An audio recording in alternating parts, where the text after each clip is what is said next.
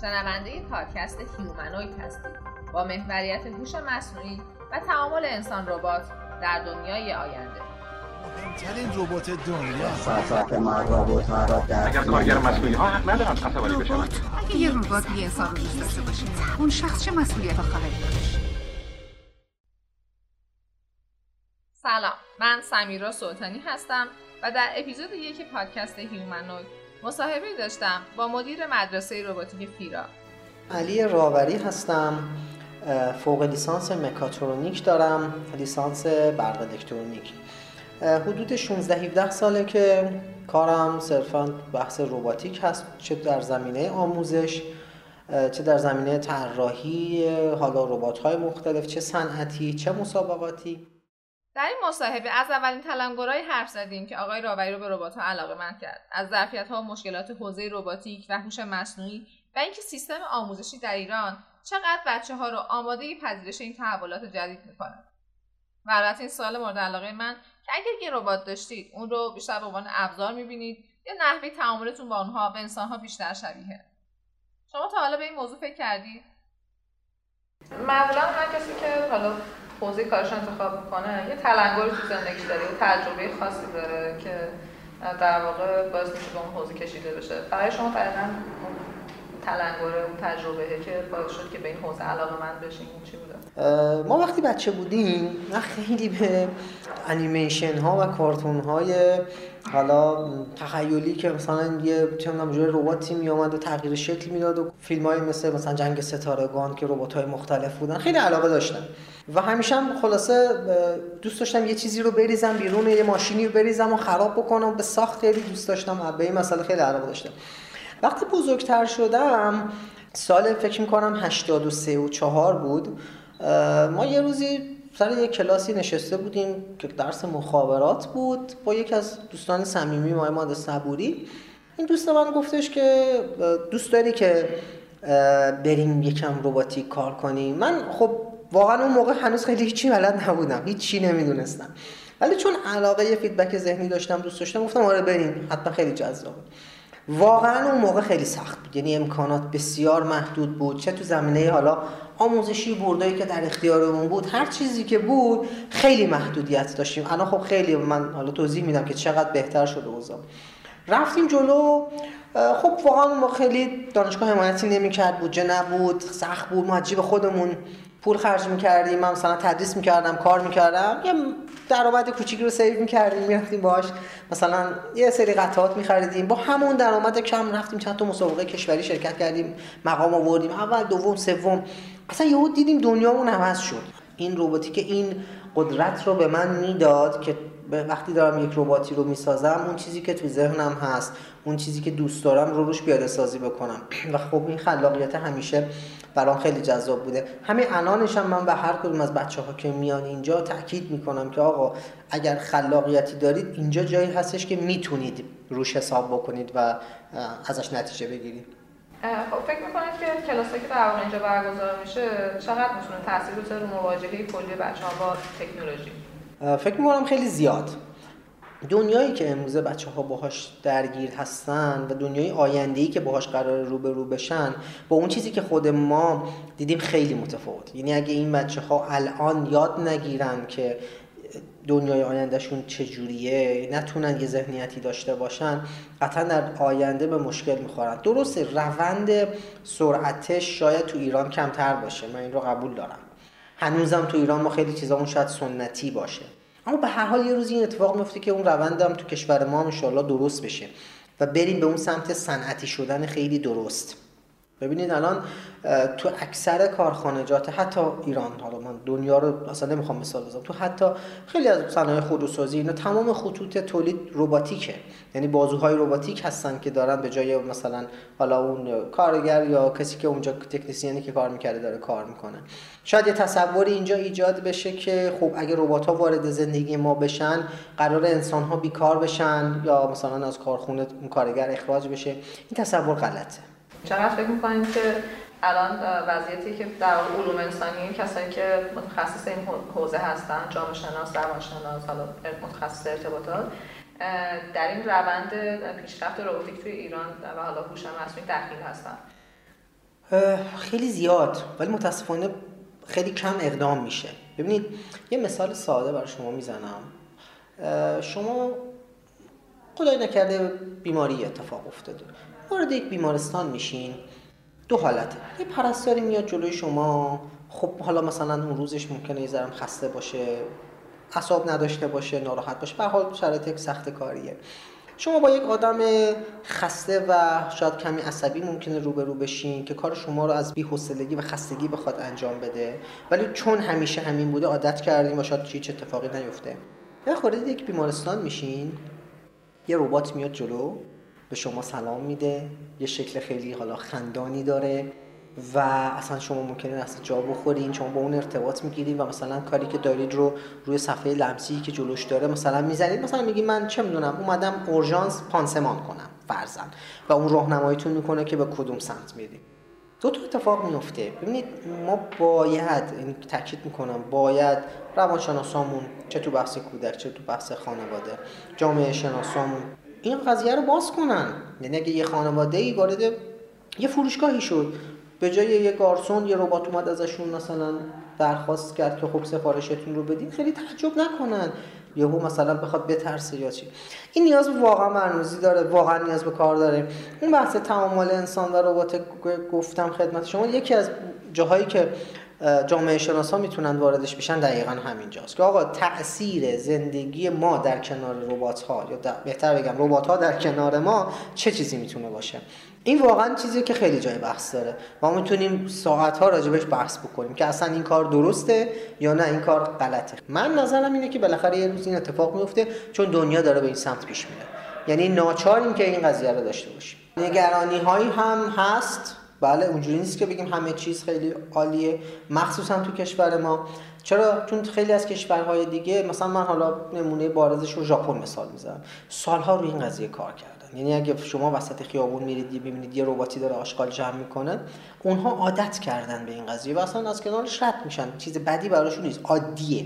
ولی اگه بخواد تو کشور ما این اتفاق بیفته، این نیاز به برنامه‌ریزی داره، نیاز به مدیریت داره، نیاز به پلن داره که ما اینو بشناسونیم به جامعه که اگه فردا روز یه رباتی توی سطح شهر داشت یه کار خدماتی انجام میداد، مردم مثلا با سنگ زندنش یا نه خرابش بکنن.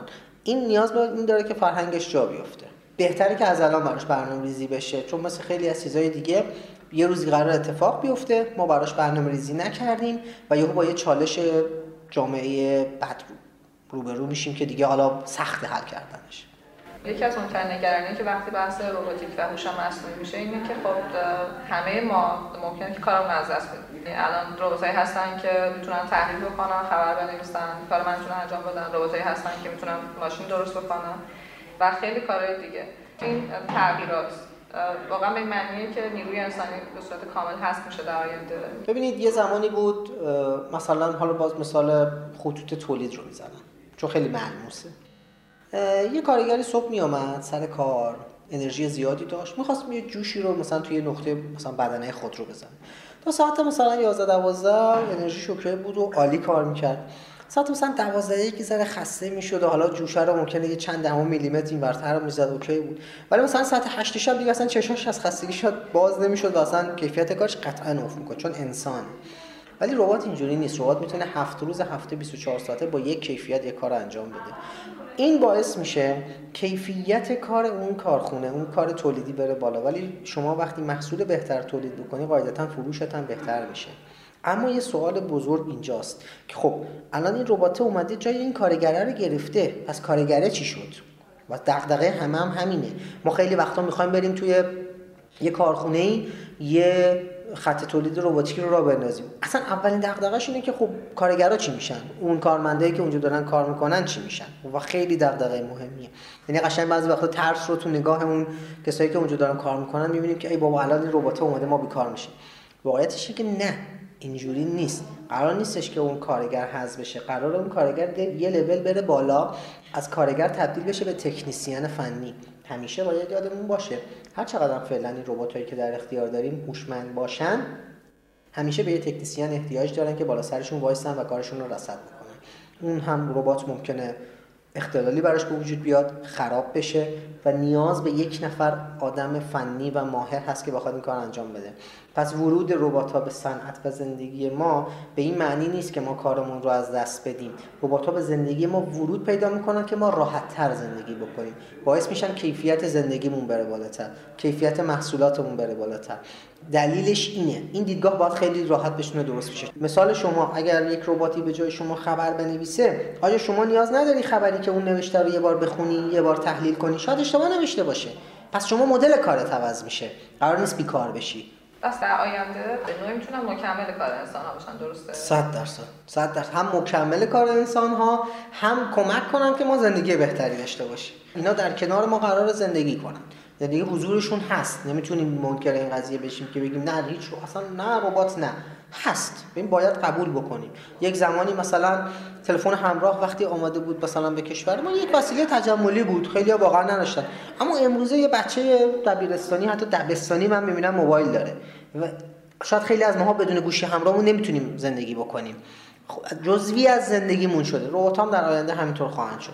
حالا هر چقدر سطح تعاملش با انسان، سطح کمکی که به زندگی ما میکنه این نزدیکتر بشه، ما این رو خیلی بهتر میتونیم حس بکنیم. شنونده پادکست هیومنوید هستید با محوریت هوش مصنوعی و تعامل انسان ربات در دنیای آینده.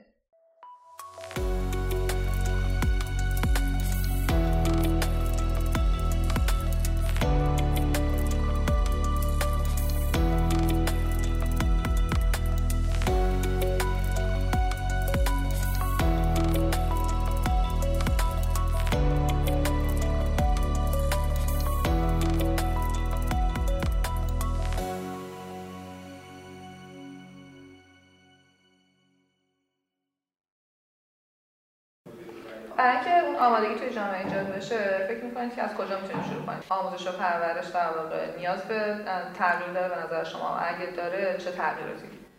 ببینید حالا بحث تغییر در نظام آموزش پرورش یه چیز خیلی کلی هست. خیلی ساده بخوام بگم، ما اگه واقعاً می‌خوایم دانش آموزامون یه چیزی یاد بگیرن، باید دروسی رو بهشون درس بدیم که توش مهارت باشه. همه جای دنیا به همه صورته. رباتیک یکیشه. میتونه هنر باشه، میتونه هر علم و تخصص دیگه‌ای باشه. ما اگه میخوایم یک دانش آموز خوب با روحیه بالا و توانمند و متخصص داشته باشیم که در آینده تو دانشگاه یه دانشجوی خوب و متخصص داشته باشیم، دقیقاً باید از همین بحث مدارس از همون اول دبستان شروع کنیم. خیلی از مدارس حالا ایران بحث آموزش رباتیک رو دارن. یه مشکلی که هست اینه که الان تبدیل شده این قضیه به یک چیزی که اون مدارس یه پولی فقط از خانواده‌ها بگیرن، یعنی کیفیت کار اونقدر هم واقعا بالا نیست. گسستگی توی زمینه آموزش رباتیک در کشور تو بحث مدارس بسیار زیاده. هیچ سیستم مشخص و مدونی براش نیست. ببینید مثلا میگم ما الان میدونیم دانش آموز فرضاً اگه اول دبستان بره، اول دبستان مثلا آ الف ب پ ت س اینا رو یاد میگیره، ولی مثلا دوم دبستان اینو یاد میگیره، سوم دبستان اینو یاد میگیره. ولی تو زمینه رباتیک اصلا اینجوری نیست. هر کی هر جور دوست داره، هر سیستم آموزشی هر جور دوست داره درس میده و این خیلی بده. ما اگه میخوایم بگیم بحث آموزش رباتیک رو مدون داریم، میشه واقعا اگه بخوایم، اگه مدیران بخوان، میشه مدون کرد یک سیستم مشخص با استاندارد بالا. چون ما میگیم رباتیک یک علم تخصصیه. میگیم که آقا تشکیل شده از بحث مکانیک، الکترونیک و حالا برنامه‌نویسی و کامپیوتر هوش. اینا باید داخلش باشه که یک دانش آموز اگه قراره یاد بگیره در نهایت به کجا برسه، چه تخصصی رو یاد بگیره. ولی متأسفانه تو مدارس اینجوری نیست. ما خیلی اونجا ضعف داریم. روند الان توی دنیا داره شروع میشه ظاهراً که خود دانشگاه اهمیتش رو خیلی بیشتر داره از دست میده. حتی دانشگاه رفتن هم الان ممکنه که خیلی کاربردی به نظر نرسه. و مثلا یه جایی مثل IBM شروع کرده یه سری دوره هایی که بچه‌ها ریاضیات میگیرن و یه سری مسائلی که بهشون کمک میکنه که بعدا بتونن در واقع مشاغلی که نیاز توی جامعه رو بتونن بگیرن و اونجا کار بکنن. فکر میکنید که ما در واقع کجای این داستان هستیم با توجه شناختی که از این حوزه داریم؟ گفتیم که برای گسستگی وجود داره، ولی آیا اساسا این بچه‌ها باید آماده بشن که برن دانشگاه یا اینکه نه اصلا گزینه دانشگاه وجود نداشته باشه؟ اون بازار کاری که در واقع الان تو ایران هم داره رشد میکنه تو حوزه کامپیوتر، برنامه‌نویسی و غیره، چقدر این بچه‌ها در واقع آماده میشن برای اون بازار کار؟ ببینید حرف شما درسته. الان دنیا داره میره به سمت مهارت محوری، تخصص، و خیلی از شرکت ها حتی در ایران به این سمت میرن که شما وقتی برای استخدام میرید میگن چی بلدی؟ شاید اصلا ازتون نپرسن چه مدرکی داری. آیا این کار رو به عنوان یک برنامه نویس میتونی انجام بدی؟ آیا به عنوان یک مهندس الکترونیک میتونی این بورد رو طراحی کنی؟ یا به عنوان مهندس مکانیک میتونی این مثلا سیستم و خط تولید رو طراحی بکنی؟ دنیا به این سمت داره میره و کاملا هم درسته. مهارت محوری، تخصص، چیزیه که ما بهش خیلی نیاز داریم. من نفی نمی‌کنم دانشگاه رو. سوال اینجاست آیا اگر ما برویم دانشگاه اون مهارت رو یاد می‌گیریم که بتونیم باهاش توی این وضعیت بازار کار بکنیم؟ سوال دغدغه اصلی اینجاست، نه توی ایران، حتی خیلی جاهای دیگه. من خیلی از دوستان من تصمیم گرفتن خارج از ایران دارن درس میخونن، زندگی میکنن. من بعضی وقتا باهاشون صحبت میکنم، میگم آقا مثلا تو الان داری فوق لیسانس میخونی، چی داری میخونی؟ یک دانشگاهی در یک کشوری داره درس میخونه، 90 واحد الی 120 واحد فوق لیسانس میخونه، یعنی به اندازه یک لیسانس ما داره فوق لیسانس میخونه. وقتی میشینم باهاش صحبت میکنم، میگم درساتو بگو ببینم چی، میگم درسا انقدر تخصصیه، انقدر کاربردیه و خب دانش آموز یاد میگیره، اون دانشجو یاد میگیره اون درس رو. مثلا فرض کنید که طراحی خودرو داره میخونه، دوست من میگه من برای بحث پروژه نهایی باید 6 ماه برم توی یک کارخونه صنعتی کار بکنم، روی یک مشکلی که اونا دارن کار بکنم و اونجا یک مشکل رو رفع بکنم، حالا اگه تونستم میتونم همونجا استخدام بشم یا نه. خب این چه تفاوتی داره؟ چقدر میتونه کمک بکنه اگه این بره اونجا این کار انجام بده؟ چقدر به صنعت اون کشور کمک میکنه؟ آیا ما تو کشورمون این رو داریم؟ آیا از سمت صنعت چقدر درخواست میاد برای ما که آقا ما این مشکل رو داریم بیاین حل کنید؟ میدونین ما متاسفانه صنعتمون چون هنوز زیر فاز سنتی داره، یه مقاومتی هست برای این قضیه که خب هنوز خطوط یه مقدار حالا سنتی هست و فلان. اینا نیاز به دقیقاً همون برنامه‌ریزیه داره، نیاز به آموزشه داره که آقا کارگرت قرار نیست بیکار بشه، تو قرار کیفیت کارت بره بالاتر. همه اینا ما چقدر براش برنامه‌ریزی کردیم، واقعاً چقدر خودمون رو آماده کردیم. همه کار رو که دانشگاه نباید انجام بده، بهرحال مدیران بالادستی هستن، جامعه شناسا هستن، بیان اینو درست کنن، یعنی سیستم رو درست بکنن. خیلی بهتر شده اوضاع نسبت به سال 82 و 3، خیلی بهتر شده، ولی بازم هنوزم ضعفایی هست که باید حتما درست بشه. الان خیلی در واقع زمینهای کاری وجود داره برای کسایی که میخوان برنامه‌نویسی رو انجام بدن. فکر کنید در واقع بخش خصوصی چقدر میتونه؟ خیلی میتونه.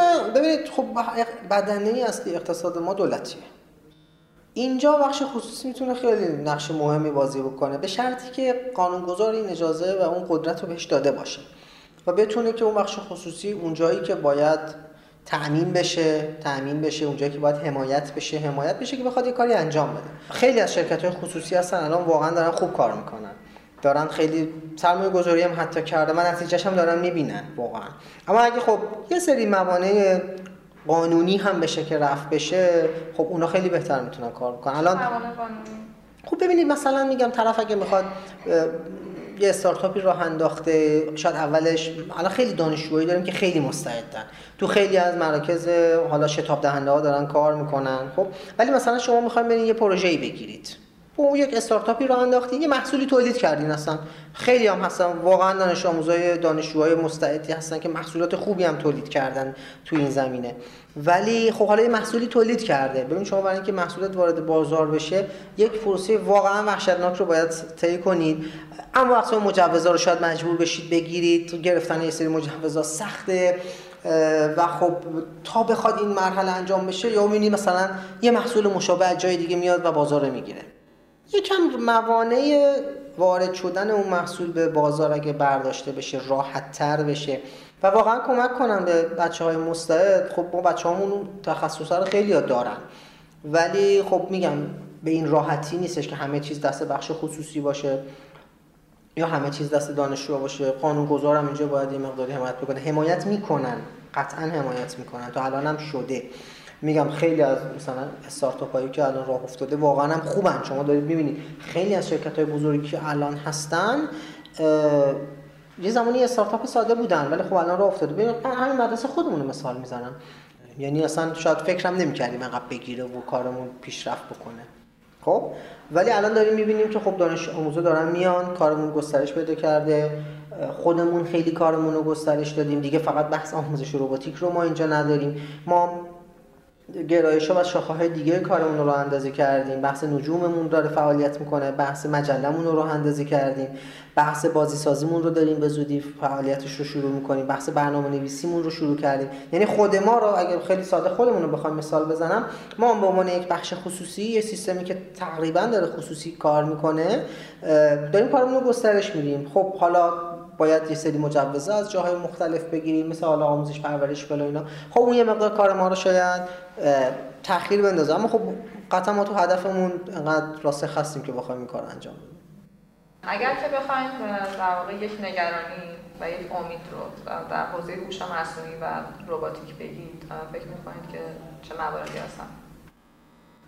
شاید مثلا نگرانی بخوام بگم، نگرانی اینه که حالا بعضی وقتا ما فیلم‌های علمی تخیلی شاید خیلی همون دوست داشته باشیم دیده باشیم، واقعا بعضیا میان میپرسن از من این سوال واقعا پرسیده شده که واقعا ربات‌ها قراره یه روزی بیان بجنگن که به ما آسیب بزنن؟ این سوال طبیعیه و اصلا خیلی سوال جالبی اتفاقا ساعت‌ها میشه از نظر جامعه شناسی، روانشناسی روش بحث کرد. آیزاک آسیموف 3 تا قانون اصلی داشت برای ربات‌ها گذاشت. اینکه خب ربات‌ها باید از دستورات انسان پیروی بکنن، ربات نباید به انسان صدمه بزنه، یا اینکه باید بتونه با توجه به 2 تا قانون اول از خودش هم محافظت بکنه.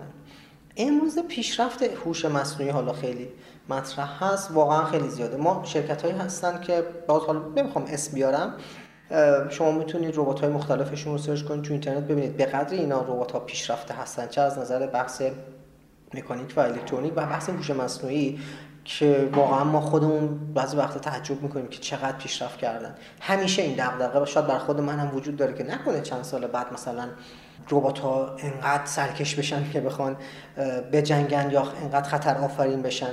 نمیتونم الان سوال دقیق جواب پاسخ دقیقی بهتون بدم چون واقعا نمیدونم در آینده چی پیش میاد، ولی من فکر میکنم که یه روزی اینقدر پیشرفته بشن و اینقدر هوش مصنوعی پیشرفت بکنه که تأثیرشون مثل عضو خانواده بشن.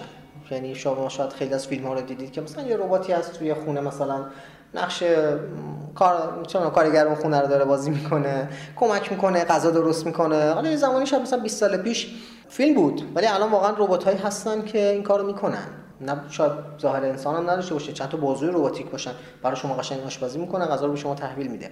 یا ربات‌هایی هستن که مخصوصا برای افراد سالمند اینا یادشون میده قرصشون رو بخورند، نیاز به مراقبت دارن. الان ربات‌هایی هستن که ربات‌هایی که خانگی هستن، ربات‌های اتم، خیلی راحت میتونن این کار رو انجام بدن با پیشرفت هوش مصنوعی. مثلا نبض و ضربان قلب بیمار رو چک میکنه، اگر احساس کنه که خطر کنه خودش زنگ میزنه به پزشک یا خانواده‌اش. تاثیر ربات‌ها در زندگی ما خیلی داره روز به روز بیشتر میشه.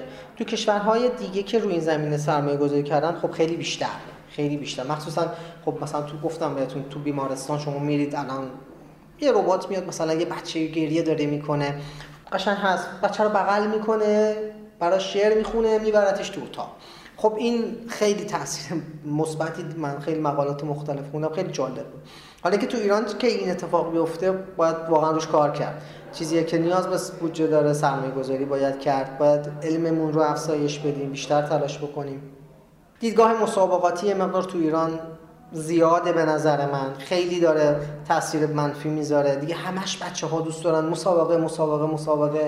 مسابقه بخشی از رباتیک هست، اما بخش کوچکی از رباتیکه.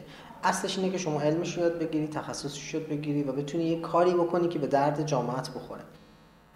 خوشبینانه بخوام نگاه کنم، قطعا در چند سال آینده ربات‌ها عضو بدون بدیل زندگی ما انسان ها هستن. بدبینانش بخوام نگاه کنم، شاید انقدر هوش مصنوعی پیشرفت بکنه که بعضی وقتا بخوان خودشون برای خودشون تصمیم بگیرن و اونجا شاید این مقدار کار انسان ها سخت بشه، اما تا اون روز فعلا ما فاصله داریم. یعنی من فکر میکنم فعلا با خیال راحت میتونیم بهشون تا حدودی اعتماد کنیم. خب اگر بخوام یه نمره‌ای بدیم توی طیف در واقع ربات به عنوان ابزار و ربات به عنوان انسان، شما فکر می‌کنید مثلا از 0 تا 100 چه درصدی الان تو ذهنتون در واقع یک ربات میتونه پیشرفت بکنه؟ چون یه وقت ما فکر میکنیم که ربات خب یه ابزاره، ما همونطوری که با همه ابزارمون برخورد میکنیم، اگر به صدمه میزنیم هر چیزی اشکالی نداره. ولی تو ذهن شما دوستان بدونم اون کسی که داره توی حوزه کار میکنه، اگه بخوام به عنوان ابزار نگاه کنم، ابزارهای خوبی هستن. چون من یک ابزاری رو دارم که به راحتی حالا خراب نمیشه، 24 ساعته کار میکنه، غذا نمیخوره، نمیخوابه و کیفیت کار خوبی ارائه میکنه. پس ابزار خوبیه. اگر بخوام به عنوان یک انسان بهش نگاه کنم، هنوز روح و عاطفه به اون صورت شاید نداشته باشه، خیلی از مفاهیم رو شاید درک نکنه هنوز، چون یک ماشینه هنوز. چیزی که میگم حالا شاید در آینده بخوایم بهش برسیم اینه که ربات احساس داشته باشه. شاید هم خیلی از ربات‌ها باشن الان یه سری احساس‌های اولیه رو درک می‌کنن، ولی هنوز مثل یک انسان که اون حس حالا نابی که یک انسان درک می‌کنه رو شاید هنوز اونها درک نکنن. اگر شما خودتون یه ربات انسان نما فرض می‌گیرید توی خونه‌تون داشته باشین، اون موقع فکر می‌کنید که در واقع تعامل شما با اون ربات انسان نما کجای اون طیف قرار می‌گیره؟ ما بینش قرار بگیره. چون اگر بخوام با چیزی که الان ساخته شده در نظر بگیرم، بگم خب ما ربات‌های انسان‌نما زیاد داریم. کشورمون هم خدا رو شکر چند وقت پیش رونمایی مثلا سورانای چغار بود، ربات انسان‌نمای خوبی هم هست. شاید خیلی کارا رو بتونه انجام بده، من بتونم باهاش صحبت بکنم، منو میشناسه، یه سری کارها رو میتونه برام انجام بده. با پیشرفت بحث هوش مصنوعی شاید بشه بیشتر تو باهاش صحبت کرد، یه جوری بشه همدم، اما جای انسان رو یه برادر یا یک خواهر رو شاید به راحتی نگیره فعلا، چیزی که الان هست. اما اینکه بتونه به من کمک بکنه تو زندگی، این که من زندگی بهتری داشته باشم، آره شاید بشه. این یه چیز کاملا طبیعی هست. خواهش میکنم. متشکرم از شما. اولین اپیزود پادکست هیومنوید رو شنیدید. اگر این پادکست رو دوست داشتید، که امیدوارم اینطور باشه، با دوستان و مخاطبان رسانه هاتون به اشتراک بذارید. ممنون که همراه هم بودید. تا اپیزود دوم، خدا نگهدار.